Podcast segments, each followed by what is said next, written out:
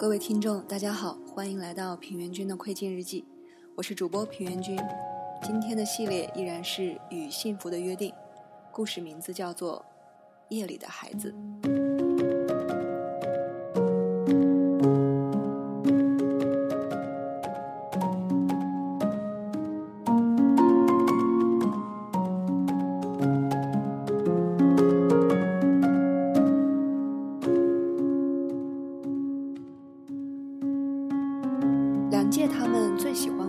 游戏，非攻占堡垒莫属。当然，电子游戏机也叫人难舍难分。前一阵子，他们还收集过超人巧克力贴纸。不过现在，还是最喜欢玩攻占堡垒。这是在南小五年二班的小伙伴中流行的游戏。他们在街心的梅林里造了几座堡垒，派间谍去别的堡垒侦探。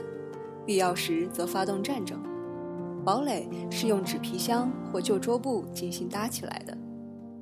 女孩子们在里面煮饭，有时候甚至还会比男孩子们更勇敢地去捡当武器的梅子果。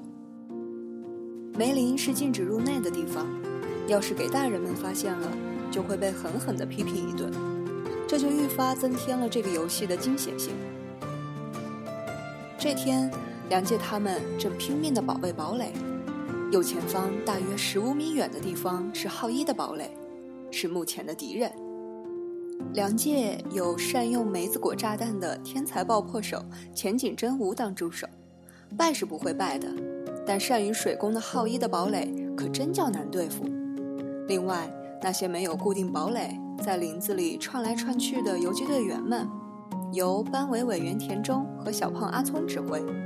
也不知什么时候就会挥舞着树枝从后面围攻过来。这种游戏除了慎重的计算与大胆的行动之外，还需要具有惊人的体力。所以到了傍晚，大家个个都累得疲惫不堪。但是当每家每户飘来晚饭的饭香，当他们踏着洒满夕阳的大地，浑身泥土地向家里走去时，心里总是有一种妙不可言的滋味。对于梁介他们来说，今天只不过是昨天的继续，明天也只不过是今天的继续而已。每天每天连续不断、无止境地持续着。对于他们来说，宣告这一天结束的最初的信号是妈妈来叫他们吃饭了。这一信号有时意味着把他们从紧张的战争中解放出来，有时又会引起对过早停战的轻微不满。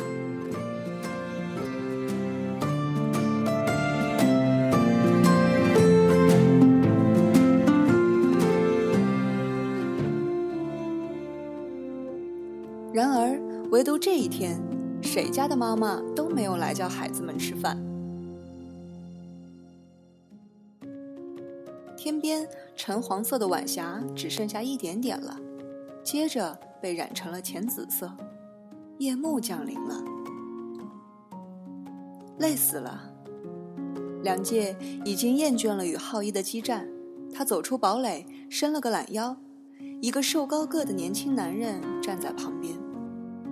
小孩子们该回家了。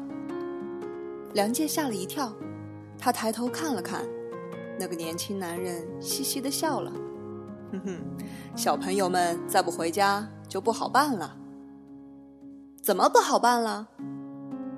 夜里的孩子们要出来玩了。”就在男人说话的时候，真吾的妈妈在铁丝网那边叫了：“真吾，吃饭了。”你还想不想回家啦？林子的母亲也在叫。大伙儿陆陆续续的从堡垒里钻了出来，男人不见了。这天夜里，梁介躺在床上，却怎么也睡不着。想起那个男人可怕的笑脸，不禁毛骨悚然。那个男人到底是什么人？夜里的孩子是怎么回事？想着想着，时钟过了十二点。我得确认一下。梁介在心里反复了多次，最后他终于下了床，换上衣服。为了不惊动家人，他悄悄地出了大门，来到街上。白天看惯了的景象，晚上却觉得迥然不同。挺立的电线杆在夜里也显得威严可怕，走七分钟就是梅林。那片熟悉的林子在月光中莫名的使人感到陌生。梅树枝条黑亮闪光。梁介钻过铁丝网，到了白天搭起来的堡垒前面，忽然听到从里面传出说话声。听着，行动一定要敏捷。是，炸弹够用吗？够。梁介吓得心脏都快要停止跳动了，他想躲起来，可是腿上却软弱无力。到这儿来。不知是谁从后面拉过梁介的肩膀，是那个男人。恐怖将梁介一把抓住，梁介叫不出声来。老实待着。别动！男人将梁介拖到堡垒的背后，与他一起蹲在那里。冲呀！尖叫着从堡垒里冲出来的是梁介的爸爸。他将几个梅子果抛向敌人的阵地后，又大吵大嚷的喊道：“喂，炸弹！快给我炸弹！”是。回答的干脆利落的是妈妈。她围裙里装满梅子果，从堡垒里跑了出来。千锦，准备好了吗？听爸爸这么一叫，真吾的爸爸嗯的答应着，跟白天在鱼店里卖鱼时一样的装扮，从堡垒里露了出来，将十八颗梅子果一颗接一颗的命中敌人的阵地，那气势恐怕连真吾都甘拜下风。看来他大概也是一个天才爆破手。田中爸爸是游击队员。阿聪爸爸也是游击队员，还有浩一的爸爸妈妈两人一伙儿乱射水枪。他们一个个玩堡垒游戏玩得入迷了，因为大人太认真了，眼前好像真的是在打仗。你到底干什么来了？男人悄声问道。我想确认，确认，确认夜里的孩子们。哼哼，男人冷笑了一下。月光皎洁，梁介茫然地望着大人们胡闹的身影，他觉得有些可怕。行了吧，回去吧。可，放心吧，到了早上，夜里的孩子们就会回去的。喏，现在正是时候。男人在梁介背后砰地推了一把。梁介顺势跑着钻过了铁丝网，夜空下，他一刻不停地跑着，远处传来了狗的叫声。